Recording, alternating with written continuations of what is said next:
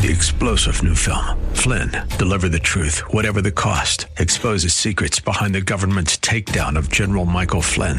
Flynn knew what the intel world had been up to. He ordered the first audit of the use of contractors. This set off alarm bells. He told the truth. He was the most dangerous person for Donald Trump to hire. They had to get rid of Flynn.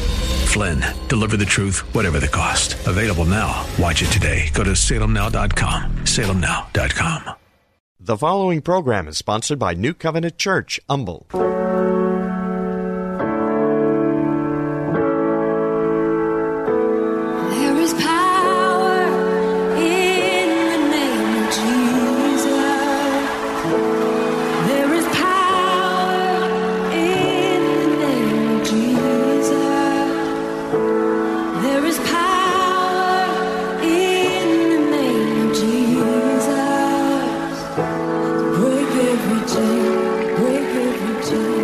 Behaviors and addictions have long been a pandemic in our society.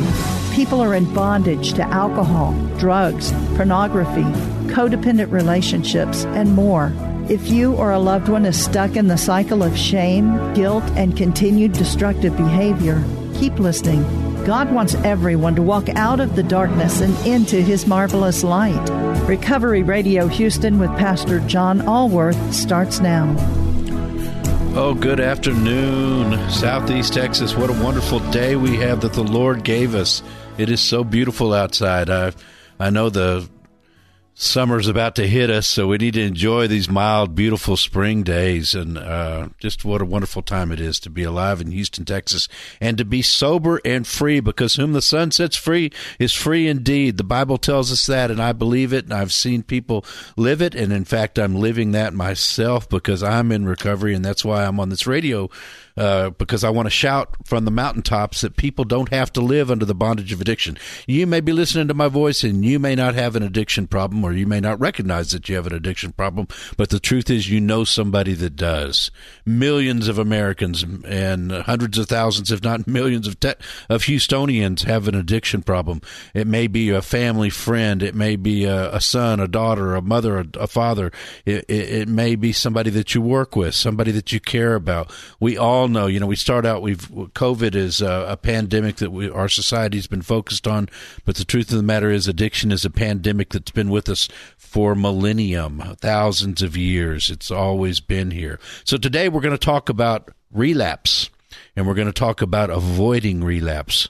Uh, because uh, that is key. You know, I'm going to go over after this radio show to the Open Door Mission, and I I really preach to those guys, and my team does on a on a continual basis that that the enemy is out there. He's coming for them. He's going to hit them when they're weak.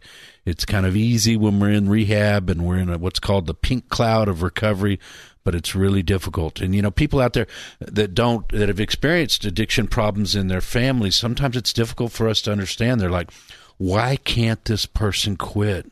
Why do they keep going back to it? What is the problem?" You know it's it's it's very difficult because everywhere in our society uh, partying and and having fun and letting loose and letting your inhibitions down and all these things are glorified. They're glorified in the media. They're glorified by our peers and friends because a lot of people can have a drink and, and don't have a problem and they don't understand. But it is very difficult and it's it's been in my family. And even though I saw it in my family I still walk down the same road. But you know I I have mixed feelings about the subject of relapse. Um, I'm going to go over some statistics in a minute uh, about how many people relapse and that problem. And I'm going to talk about what is a slip versus a relapse. I'm going to talk about avoiding relapse. And I'm also going to talk about what are the signs of relapse. If you're out there and you're struggling or you're listening to the podcast down the, down the road, I hope this will help you. Um, we, ha- we have to realize that almost a tenth of Americans uh, have overcome addiction and live in sobriety. That's a good statistic because that means, though, that, that there are millions of Americans, 20, 25%, who deal with addiction, and so many of them don't get treatment. The truth of the matter is that most people who go through treatment relapse multiple times within the first 90 days of getting sober. 27.5 million Americans have battled just alcohol, one substance, alcohol use disorder, some term it. That's over one in 10 adults. But research suggests that 75% of alcoholics ultimately successfully recover. Now, that may be after many slips, that may be after many relapses, but ultimately they recover. And I want to encourage people out there that I'm I'm dealing with two brothers that are uh, who both of whom I love that that have relapsed recently, and I've been ministering to them and I want to encourage them because God loves them more than they can possibly imagine. And the enemy wants to get people down in shame and guilt when they relapse and he uses that against us. But the battle's not over. You know, when I was going to go into relapse into rehab um, I, I, was calling around to go look into different, really delaying, going to go into different programs. And one of the programs in town, whose whose job it was um, to get me into the program, and I was a cash paying gold standard patient. Um, for for some reason, and I know the reason is it's God. She gave me the number. She said, "Let me give you this guy's number," and she gave me a, a number to a man who's a pastor and and who's leading a rehab then, and he told me that he never got sober. He went to eight different rehabs until he went to a faith based rehab. And you see, my mom um, had gone to eight rehabs before she died of, of liver failure. And God used that. And when I heard that, that struck my heart and, and my mind, and, and it was zing. The Holy Spirit touched me, and I knew that's that's where I needed to go. And and I believe that the the best uh, vaccine against relapse is a relationship with Jesus Christ. But there are practical things that we need to talk about too. But getting plugged in, surrendering fully, as we say in the 12 steps, or turning your life and your will over to Jesus Christ, that's the biggest key for me. But let's talk about some statistics. Um, nine out of 10 people who are treated for alcohol problems drink again within four years of treatment. Uh, seven out of ten people will slip back at some point in their recovery into drinking. Different substances have different relapse rates. Heroin is the highest. I mean, these are permanent relapses. 80% of heroin users permanently relapse. 62% of cocaine uh, users permanently relapse. 53%, and I'm surprised, actually, this isn't higher, of methamphetamine uh, ultimately used until they die. But that doesn't mean that has to be you because there are keys and there are ways to get around this.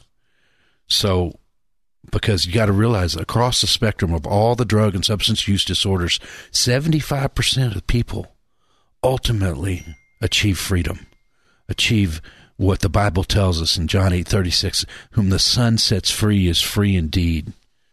And so when you come across a family member or somebody in your life that that's that's relapsed again, what they need to be done is, is they need to be built up. We're going to go to break every chain tonight over at the Open Door Mission, 110 bed facility that takes in men who are homeless and addicted.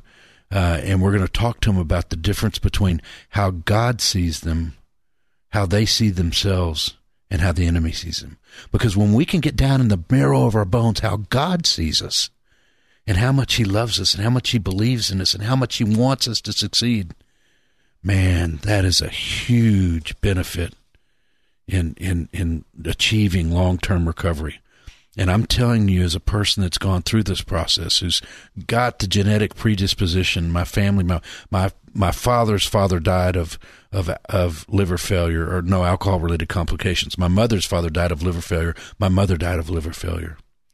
And you know, God used that too because before my mom died, she was in eight rehabs. Remember what I just said. The man said he went to eight rehabs, never got sober until he went to a faith based rehab. But God's out there. God's opening doors. God's putting people in people's lives. God's giving you opportunities, but you have to you have to seize onto his hand. There's a saying in, in recovery that without God I can't, but without me God won't. It's like any relationship, it's a partnership. So, how do we avoid relapse? And then we'll get into the warning signs of relapse. One, I think this is so important. Recovery must become as big a part of your life as addiction was. You know, a lot of people say, for example, the Open Door Mission is a five to seven month program. And when these guys go through it, they get medical care. They get their GEDs if they don't have it. They learn how to read if they don't have it. They get career counseling. They learn how to use a computer. They get uh, smart recovery, cognitive recovery, behavioral recovery. They get counseling, medical benefits. And a third of the program is spiritual. They develop the guys that succeed, in my opinion, are the guys that develop a true relationship with Jesus Christ. And at the end of it, they get a job and a place to live. Talk about transforming from the streets of Houston drug use. You know, uh, there's a million stories, but they're all the same. From that into a productive, sober person, man with a relationship with Jesus Christ. What a transformation. And that's what God wants for everybody. Jesus Christ is the vaccine against this pandemic. So, recovery, you know, people say, well, I can't go for five to seven months into a program. Are you kidding me? Or I can't go to three meetings a week after I get out of recovery. Or I can't join a men's group at my church and read the Bible every day. Well, I, I would ask them, how much time did you spend in your addiction? Because the truth of the matter is, they spent a lot more time than what's required. But recovery becomes true recovery becomes an integral part of their of our lives.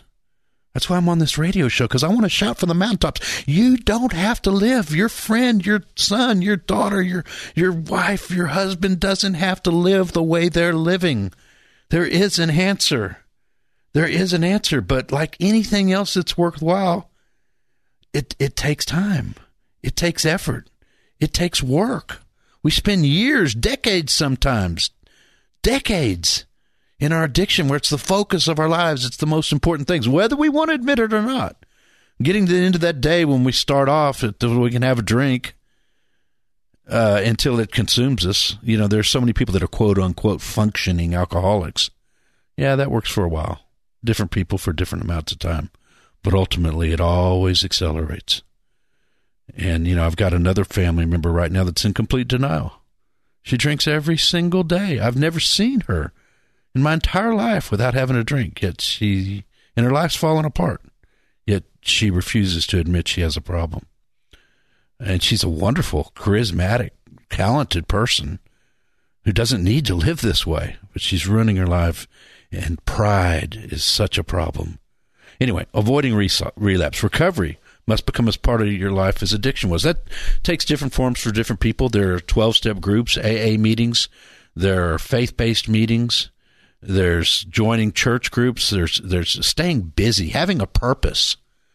I mean, I got to tell you, in addition to I'm a lawyer practicing law and I'm a, a husband um, and a, a father, um, we've uh, um, recovery is one of the big purposes of my life, of course, and to me, my walk with Jesus Christ and my recovery are the same. And, and so if I'm going to church and, and I'm, I'm pra- praising and worshiping the Lord, that's recovery for me. Uh, in, addition to 12 step meetings or going to the, bro- or to the open door mission and, and ministering to those guys, it's all part of my recovery and it's become my, my overriding purpose in life. And, and what that's that's so much more valuable purpose. You know, sure, uh, drinking had some fun for a while until it wasn't anymore. You know, some uh, a few uh, good times or, or, whatever. I mean, we don't do it because it's miserable. We do it because we like it until it overtakes our lives. But the the enjoyment that I have now from trying to help people, from being involved in recovery, from trying to tell others that God wants to do for you what He's done for me, is so much more meaningful than the time I spent in bars, the time I spent chasing addictions. Recovery needs to become as much a part of your life. It becomes uh, an overriding purpose, one of the main purposes in your life. Doesn't have to be the only purpose. People in recovery accomplish all kinds of things: career advancement, uh, family matters, restoration of relationships, uh, amends with with loved ones. They accomplish many many things, educational goals, you name it, career goals. But recovery needs to be a big part of your life, a daily part of your life, just like the addiction was. Uh, avoiding relapse, you can't isolate. Uh, the devil loves to get us alone and isolated, and, and addiction ultimately leads to isolation. Yeah, first your your family, your friends, your your coworkers. I mean, you become isolated at the end. You know, this person I spoke of earlier who's in denial. She's wondering where all her friends are. Well, she's chased them away. Not because they don't still love her, but they don't want to participate in her addiction anymore. They don't want to enable her anymore, which is what we tend to do with with addicts. Tough love is is much more valuable than enabling. Don't keep secrets. You know, one of the hallmarks of recovery is honesty. If you're not being honest with other people, you're not being honest with yourself, then the devil's going to use that.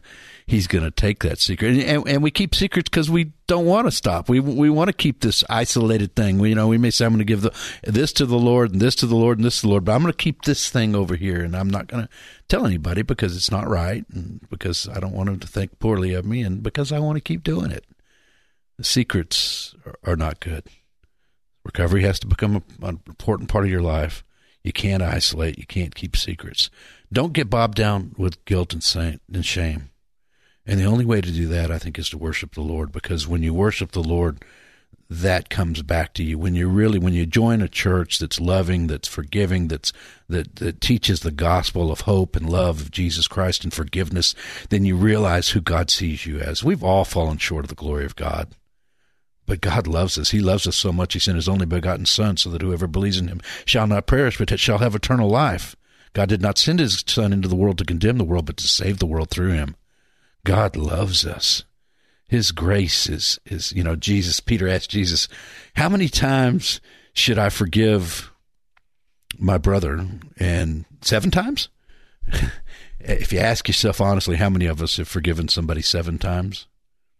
That's hard. Some of us have, but that's hard. But Jesus says, no, no, not seven, seven times 70. 490. Uh, the NIV says 77, but 490 times. That seems impossible. But how many times has God forgiven us? How many sins have we done over the years and years? And if the creator of the universe can forgive us of those sins, can't we forgive one another? And the lack of forgiveness is something that causes people to relapse. It eats at them. You know, when you're mad at somebody else, you're angry, you have a vendetta against somebody else. Most of the time, you don't hurt them. You're just hurting yourself. It's a chain around your neck. Our, our ministry is called Break Every Chain because we want to, no, God wants to break those chains of bondage. And He can snap them like nobody else. I tell you what. That forgiveness includes forgiveness of ourselves. Well, you know, we've rewritten, I've gone in programs, we don't have time to get into it today, but we've kind of rewritten the 12 steps a little bit to put Christ in the middle of it. And one of those things is in the amends portion is we amend, we for, uh, make amends to all those we have harmed, including ourselves. You can't get bogged down in shame and guilt. That's where the enemy wants you. You got to be grateful. You got to be grateful for what God's done. God has done so many things for us that we don't even realize. If I look back on my life before I came to Christ and before I got sober, He was trying to get my attention so many times. If I honestly look back, He was there all along with me. Uh, so grateful that he's given us this life, that he's breathed life into our lungs, that he's given us free will, that he's allowed us to love, he's allowed us to have choices, and he's forgiven us. He's given us grace. You got to stay grateful. You can't stay angry and mad, and and that's one of the th- signs of relapse. HALT uh, is the acronym: hungry, angry, lonely, tired. You got to change people, places, and things. Uh, the old saying, which is kind of trite, but the old saying is you can't hang out in a barbershop long enough without getting a haircut. Now I'm bald, so I, I, that doesn't necessarily apply to me, but but the, the, what does apply is you can't hang out in a bar, particularly early on in recovery. I mean, it doesn't bother me now anymore to go to a restaurant somebody's having a glass of wine, but you can't hang out in a bar with your old friends and think you're not going to relapse. I got another brother who who whose wife is a heavy drinker and and he struggled with it for a long time and ultimately led to relapse. You've got to and and that's a difficult situation. I'm not I'm not going to get into it right now, but you've got to be careful with where you're at, who you're hanging out. You got to change people, places, and things. You can't hang out with the same old crew. That's sad because you know I, I want to minister to them myself, but certainly early in your recovery, you can't hang out with people that are still drinking, still people that are still using. You just can't. You can't go to the same places. You can't hear the opening of a wine bottle. Things, what kind of things? Uh, things that remind you of that were part of the pattern of of your addiction. You got to change people, places, and things. So, what are the warning signs of relapse? Isolating oneself, becoming irritable and reactive, defensive, becoming dishonest and deceptive. I think that's one of the biggest ones. Honesty is one of the core principles of recovery, just as it is, I think it's in the Ten Commandments, as I recall, do not lie. Uh, honesty is one of the core principles of recovery. Until we can get honest, until we can come to the realization that alcohol without the power of Jesus Christ has overcome us that we're it's made us out of control. It's unmanageable that we can't we can't control it. Until we can admit that and set aside our pride the enemy uses against us we can't get sober worrying about other people and what other people think that's that's that's a, a warning sign of relapse. Getting too hung up, uh, codependent. Uh, my buddies, they want to go drink with me, and they're going to think bad of me if I don't go. Um, or the codependence of of of a unhealthy relationship. Another topic we don't have time to get into. Overconfidence in one's recovery. There are people that relapse after 25 years. Uh, I pray for uh, humility and a lack of overconfidence every day. I hit, by the way, I guess I've said it on the radio. I hit 10 years um, a month ago or so. But I don't know. I want to be overconfident. And that's one of the gifts that I think my mom would appreciate me talking about and maybe helping other people. She got, uh, don't have time to get into the whole story, but she got really scared uh, the first time that she went to rehab, got sober for two years, went to New Orleans on a business trip, thought, well, I can have one drink. And again, as I said earlier, eight rehabs later, she died of liver failure. So um, you can't be overconfident. The devil, the scripture tells us, the devil is out there like a roaring lion, and he is. Uh, shifting back into unhelpful networks or hanging out with unhelpful people, uh, places, things like that. Uh, feeling apathetic. That's what I talked about. You got to have a purpose, a career purpose, a family purpose, a spiritual purpose, and a recovery purpose one of the things that you know people say i remember early in rehab they said you can have so much spare time well I, never really felt like that i know some people do but i just plunged myself back into all the things i'd been missing all the time when i was mired in my addiction I, i'm ending relationships with my friends i've rekindled friends from I'm 63. I've rekindled friends from from high school and and family. You know, one of the blessings of recovery is I can go to my extended family back home, and I can be there and participate. Uh, I, am going to drive home after the open door wish, mission and go with my loving, forgiving wife, and I'm not going to get sidetracked. What a what a blessing! So some people get bored. Uh, devil, I, what is this old saying? The idle hands of the devil's workshop you, you got to have a purpose. You, you can't start seeking more and more because you don't have a purpose, seeking more and more excitement because it'll lead you back into your addiction.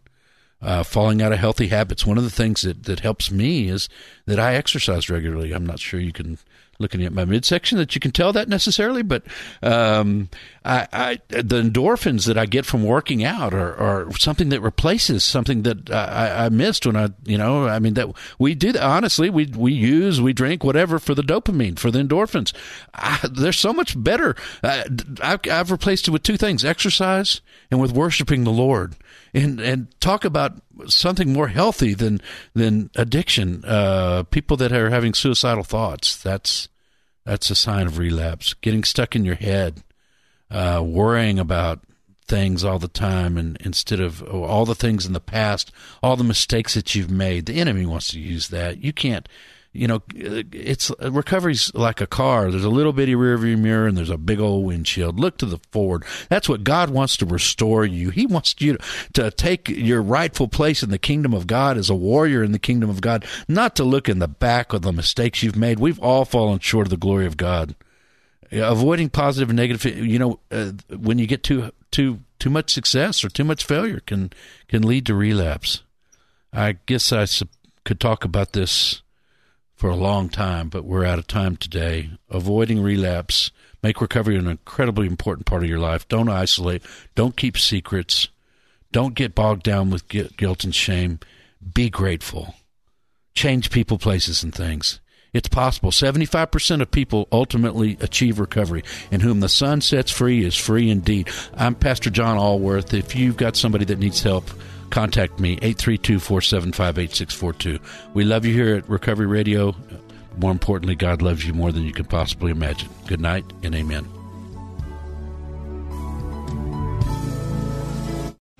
Three star general Michael J. Flynn, head of the Pentagon Intelligence Agency, knew all the government's dirty secrets. He was one of the most respected generals in the military. Flynn knew what the intel world had been up to, he understood its funding. He ordered the first audit of the use of contractors. This set off alarm bells.